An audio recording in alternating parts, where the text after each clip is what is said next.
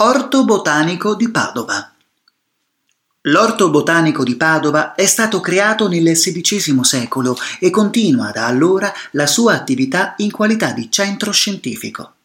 Iscritto dal 1997 nella lista del patrimonio mondiale UNESCO, è l'orto botanico più antico del mondo e il solo ad aver mantenuto sede e struttura originarie essenzialmente immutate.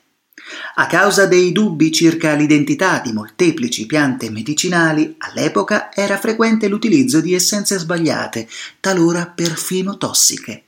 Si verificavano inoltre casi di sofisticazione, soprattutto con le poco note e costose droghe esotiche.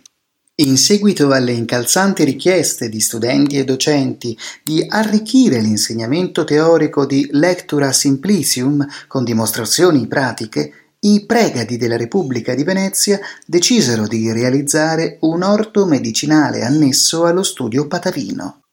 Si rispondeva così a concrete esigenze di tutela della salute pubblica e gli studenti imparavano inoltre a identificare più agevolmente i semplici, le piante medicinali.